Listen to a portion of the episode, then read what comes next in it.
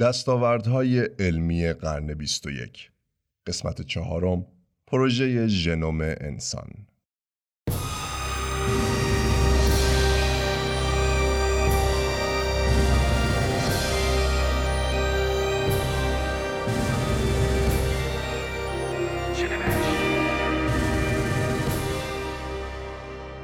پروژه ژنوم انسان یکی از شاهکارهای اکتشافی در طول تاریخ است.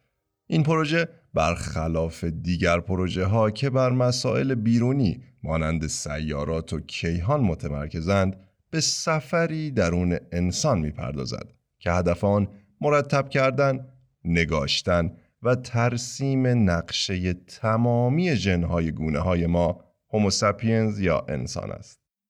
محققین این پروژه عظیم ژنوم انسان که نشان دهنده تمامی ژن هاست را از سه راه رمزگشایی کردند. مشخص کردن ترتیب اساسی دی ای ژنوم های انسان، ترسیم نقشه هایی که نشان دهنده مکان ژن ها در قسمت های اصلی کروموزوم های انسان بودند و ترسیم نقشه های پیوندی که از طریقشان می توان خصوصیات موروسی مانند بیماری های ژنتیکی را در طی نسل های مختلف ردیابی کرد. بر اساس تحقیقات احتمال می رود چیزی حدود 20500 ژن انسانی وجود داشته باشد. نتایج نهایی پروژه ژنوم انسانی منبعی از اطلاعات ریز و دقیق درباره ساختار، سازماندهی و کاربری تمامی ژنهای انسان ارائه می دهد. بین اطلاعات می توان به عنوان یک دسته اساسی از دستورالعملهای وراستی برای توسعه و عملکرد یک انسان نگریست.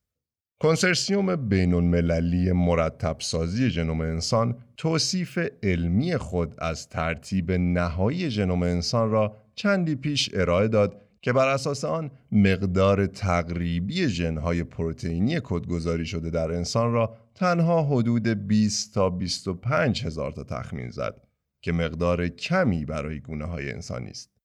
ترتیب نهایی ارائه شده حدود 99 درصد از نواحی حاوی ژن ژنوم در انسان را پوشش می دهد و دقتی حدود 99 و 99 صدم درصد دارد. مرتب سازی ژنوم انسان می تواند به ما در درک و درمان بیماری هایی از قبیل سرطان، دیابت و آلزایمر کمک کند و انسان را قدمی به سمت ساخت کلون خود نزدیک تر کند.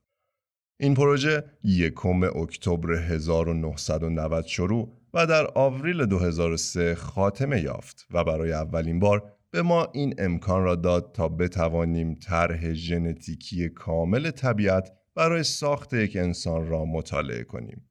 پیامدهای این کشف بزرگ شگفتآور خواهند بود. در اینجا به پایان چهارمین قسمت از سریال دستاوردهای علمی قرن 21 می رسیم. در قسمت آینده از فناوری بایونیک می شنویم. ممنون از همراهی شما. تا قسمت آینده شاد و سلامت باشید